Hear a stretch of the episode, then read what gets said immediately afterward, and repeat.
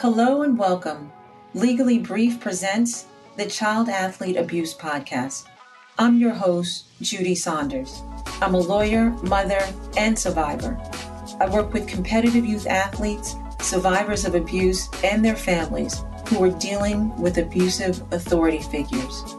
This podcast is for anyone who is fed up, dealing with fear, and searching for answers. I really hope that you enjoy the contents of each episode, but remember, it is never a substitute for speaking directly with an attorney who knows and understands your unique circumstances. If you're looking for past episodes, head on over to my website, jsaunderslawfirm.com. And while you're there, be sure to sign up for the newsletter. And one more thing don't forget to rate and review the show and leave a comment. I'm so glad you're here. Let's get into the show. Good morning, good afternoon, good evening, depending on when you're listening to this show. Today, I have with me a guest from one of my favorite organizations, Child USA. It's Alice Bohan. And am I saying your last name correctly? It's actually Boone. Boone. Okay. now, then spell that for everyone that's B O H N. It it makes B- no sense to me. B O H N. That's all right. But Alice is here from Child USA, and we are going to dive into an interesting conversation that has to do with some of the statute of limitations that have been extended around the USA that deal directly with child abuse, deal with allowing individuals who were abused as children to bring those causes of action, be they in civil court or criminal court, allows them a longer period of time to come to terms, to process what's happened to them, and then to hold abusive authority figures accountable. When I found out through Child USA that one state very close to me, I'm in New Jersey, and the state in particular was Pennsylvania, failed to pass one of these laws that would allow victims the ability to get their voice back. I'm telling you, I read it and I was I was angry as I read it and I saw Alice's name at the bottom of the press release and I reached out immediately to her and asked her to come onto the show and to give our listeners some behind the scenes information because this is what in to me Child USA does. So Alice, start us out by talking a little bit about Child USA, what you do, what brought you to this work, and then kind of loop back and tell us about the Pennsylvania law and why it did not pass. Oh, gosh. Well, so Child USA is a national think tank. We're a nonprofit think tank that works on child protection issues. So, our big goal is to end child abuse and neglect in the United States um, which means we've got a lot of work to do. So we've got a social science division and a legal department. And the social science team produces and collects research related to children and abuse. And the legal team gets to use all of that research and essentially try and improve the laws surrounding child abuse. So I came to Child USA in part because I had a prior interest in child protection issues, especially sexual violence and sex trafficking. So when I saw the opportunity to work with Professor Marci Hamilton, who's our founder, I had to jump at that opportunity. And she's successfully kept me around and gosh, we've just got so much work to do. So I'm I'm loving being there. But one of our big areas of work is trying to reform the statutes of limitations for child sex abuse around the country and federally because we know that the laws have historically been unjust for victims. The more that we learn about trauma and the way that trauma impacts people, the more we understand that it can take decades for someone who's been abused to get to the point where they can recognize that abuse or acknowledge it themselves or really understand how that abuse has impacted their lives. So, so requiring someone who was abused as a 5-year-old to come to court, you know, before really before their mid 50s we would say is just totally unreasonable so we're we're working with lawmakers we're working with lawyers we're working with victims and survivors we're we're working with courts and essentially trying to get the word out so that the system works better for the people who need it most That's excellent. When you talk about the trauma and how survivors have to process that, and now that the science and the medicine are coming around and showing that it's very rare for a survivor to disclose the abuse, I have to, you know, think about some of the cases that I worked on and how it was usually you got this type of query well, why didn't they tell anyone? Why didn't they talk? Who was the first person they told? Now, when I saw that, that would be either it would be used by opposing counsel or it would be used to cast doubt on the story or what the survivor was talking about. Is that what you found to be one of the main reasons why these laws are so important?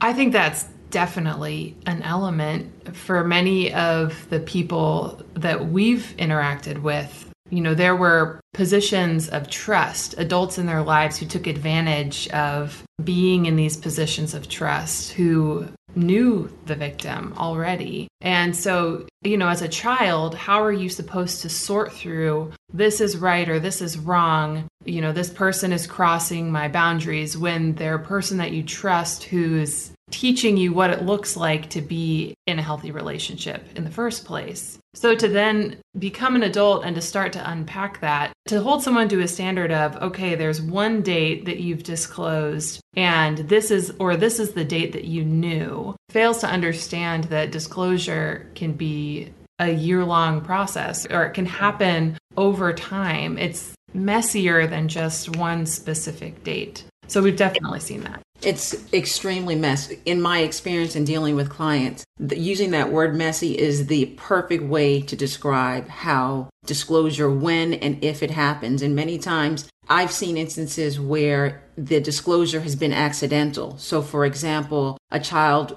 writing a letter, writing a note in their diary, and a teacher or trusted adult comes upon it, and even then you'll have denial. I've also had instances, the ones that really broke my heart, when I worked as a prosecutor in crimes against children, where you had children tell you a credible story, had the ring of truth, but the adults that were around them, I can think of two situations where the child came back and they recanted. They took the story back, so to speak. And I know in my heart it was because the adults around them did not want them to tell. And I often thought to myself, as I saw those children leave out of the office, will they have an opportunity at some point later on when they're independent of these negative influences to come back. So that's another hope. And that's why I got excited when I learned about all of the extensions of the statute of limitations and what, and liberty, it is an extension of your liberty,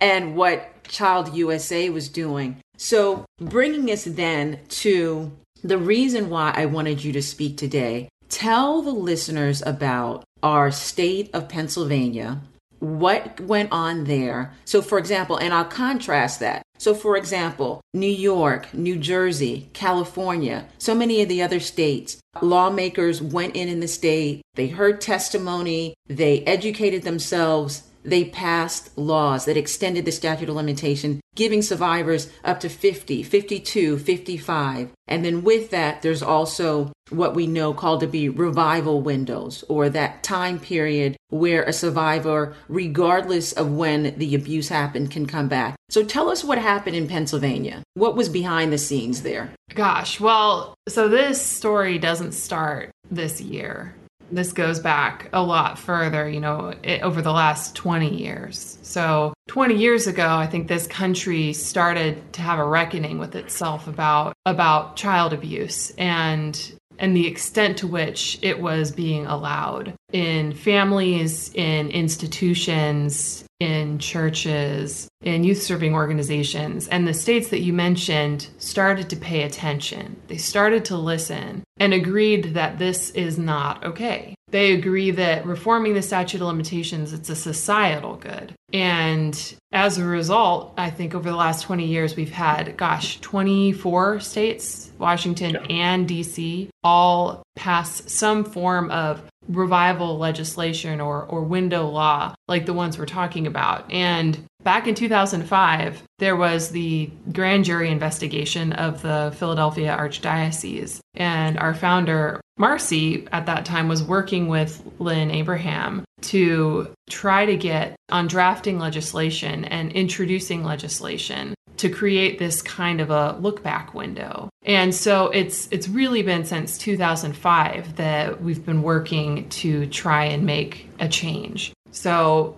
a couple of years ago, I think it was 2019, the the legislature finally passed a bill that would essentially encourage the public to vote to change the constitution and to actually make a look back window in the constitution itself.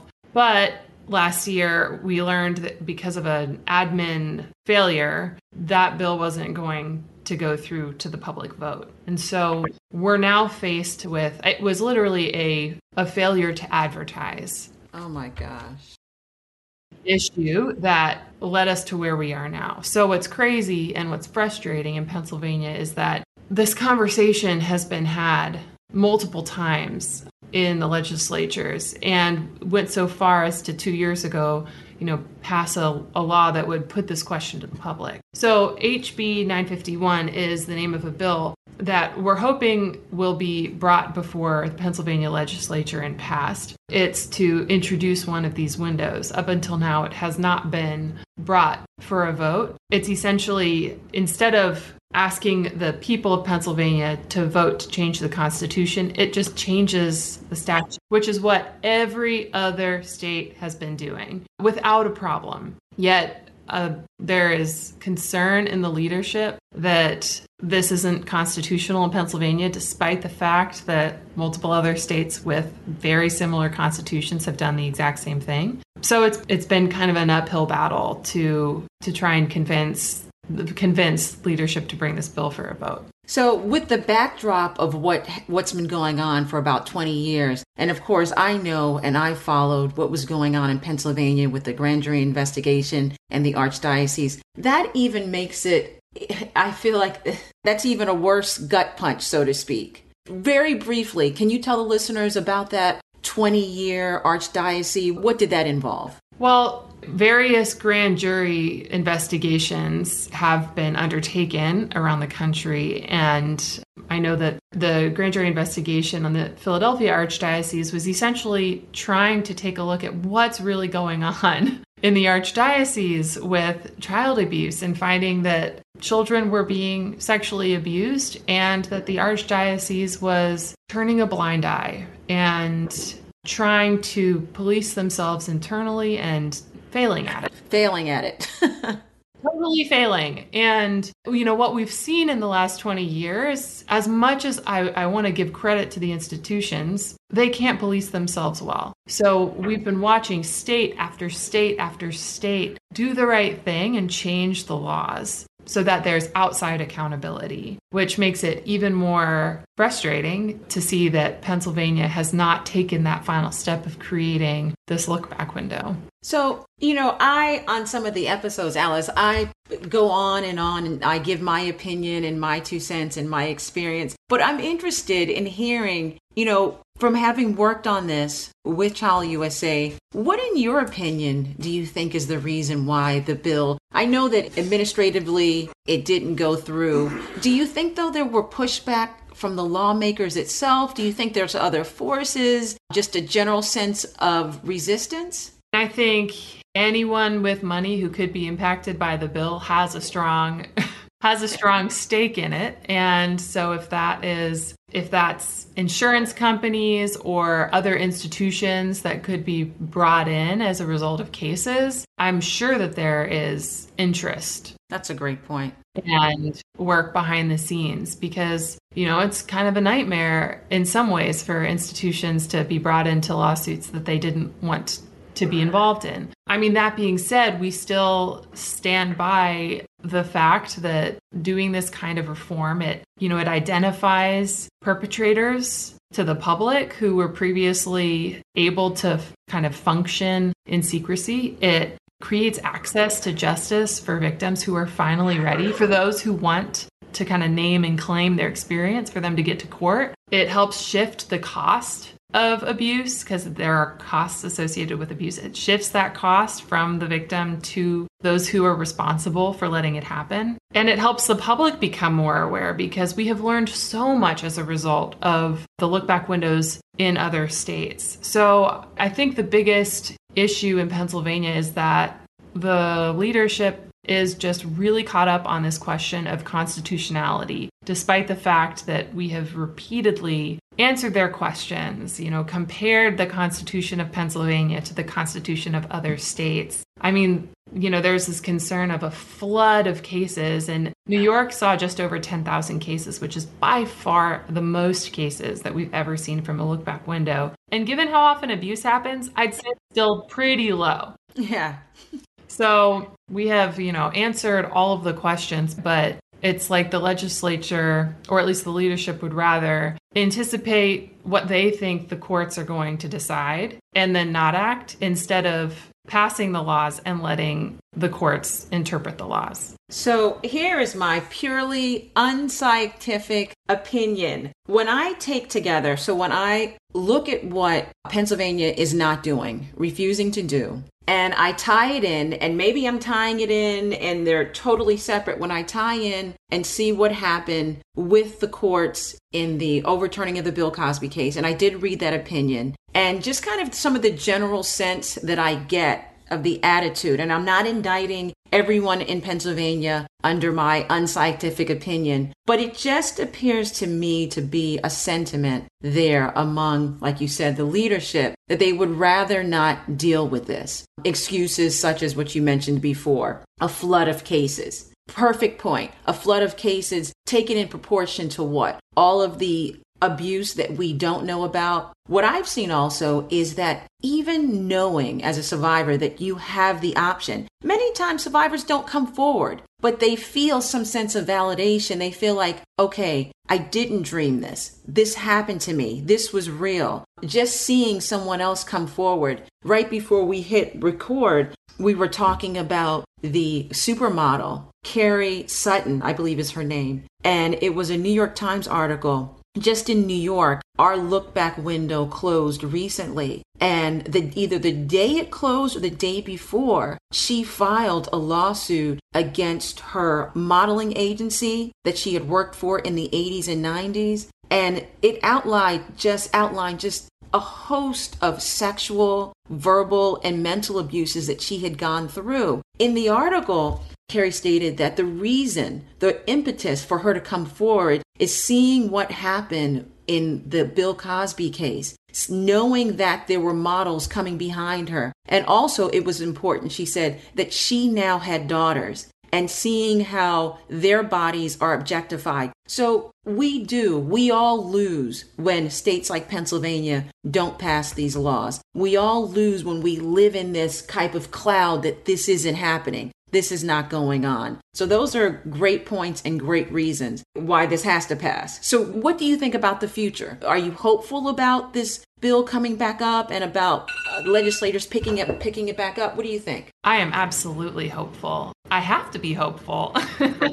and you know, it's reported that that this bill would pass if it were brought to the floor. So, so I am I'm very hopeful. As I think you made such a good point that for so many people, just knowing that they can bring a claim, knowing that the state has seen them and has validated the experience that they carry around daily is is enough. And so I gosh, I want that so much for the people of Pennsylvania because of the way that trauma Im, you know impacts an individual, a family, a whole society. So I'm very hopeful. I think that there are too many people who've been impacted by child sexual abuse or who know someone who has been impacted by it for this not to, you know, for this to just go away like some folks may may want it to. It's a little late for that.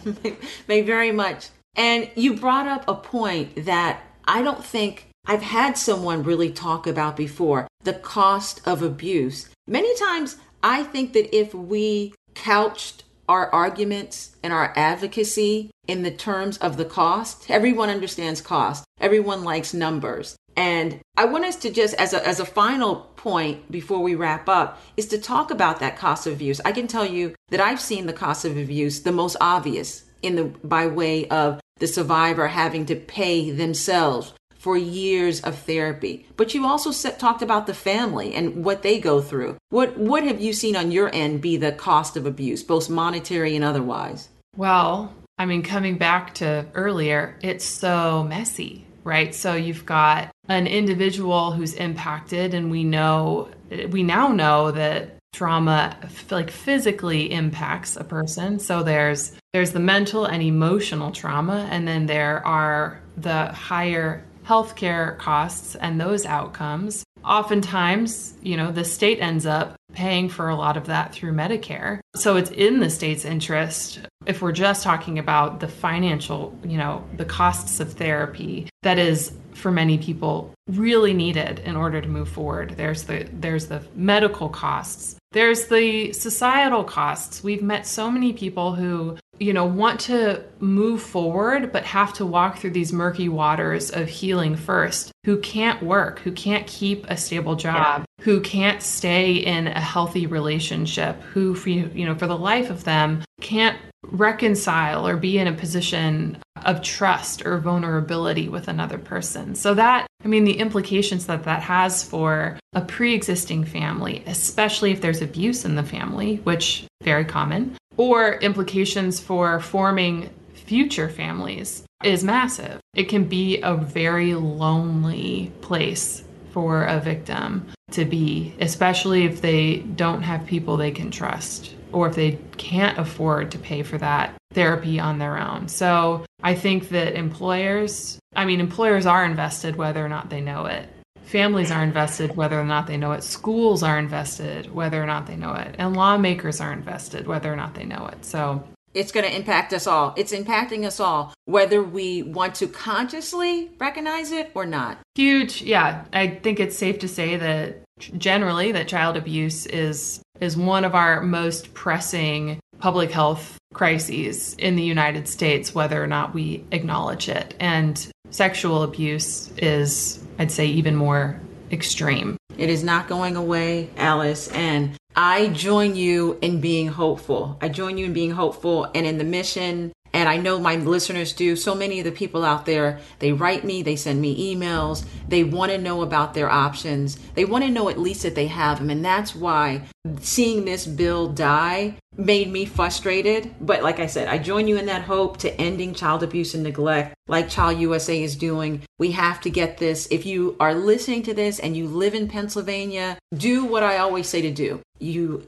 Google your state legislature, find that person's name, send them an email. It's different. So, Alice, I worked from for a time on Capitol Hill. And at that time, we you were either I was an intern, and you would call, you would run the mail up to the hill, and part of that was actually physically taking these letters to the different senators' offices, and also if you wanted to uh, reach someone, you didn't just open up email, you had to write them a letter. We don't have that anymore. If you live in Pennsylvania, Google your lawmaker's name. It's that easy. Your district, put in your address, send them a letter. What's the name of the bill again that we're, or HB 951. Yeah, we want interns to be exhausted because they're hearing from so many people. Yes, that's exactly. Let's get this passed. Let's give everyone the belief that they have options and let's uncover this once and for all. Let's normalize the conversation around it so that people can heal because that's how I have seen individuals heal by normalizing it.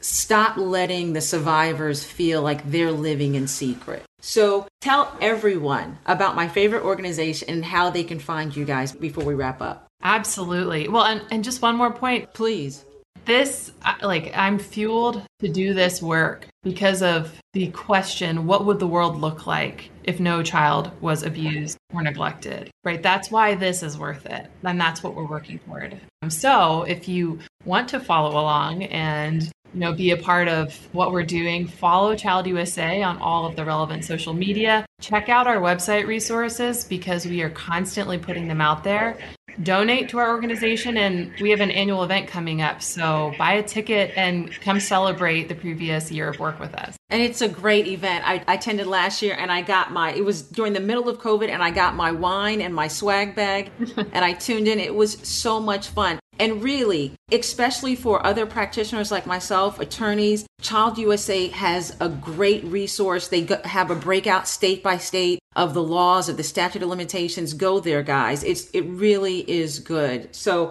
I will continue to watch Pennsylvania and let listeners know to reach out to you all in particular and to the legislators specifically. Thank you so much for taking this time. I appreciate it. Oh, what a pleasure. It's fun to talk to someone who shares the same interests.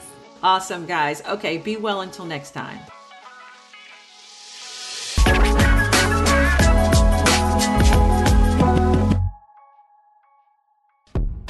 All information and content in this podcast is provided for entertainment purposes only. Nothing in this podcast shall constitute legal advice and shall not create an attorney client relationship. This information is general and may not be applicable to your particular circumstances. You should review your particular circumstances with an attorney. All liability with respect to actions taken or not taken based on the contents of this podcast is hereby expressly disclaimed.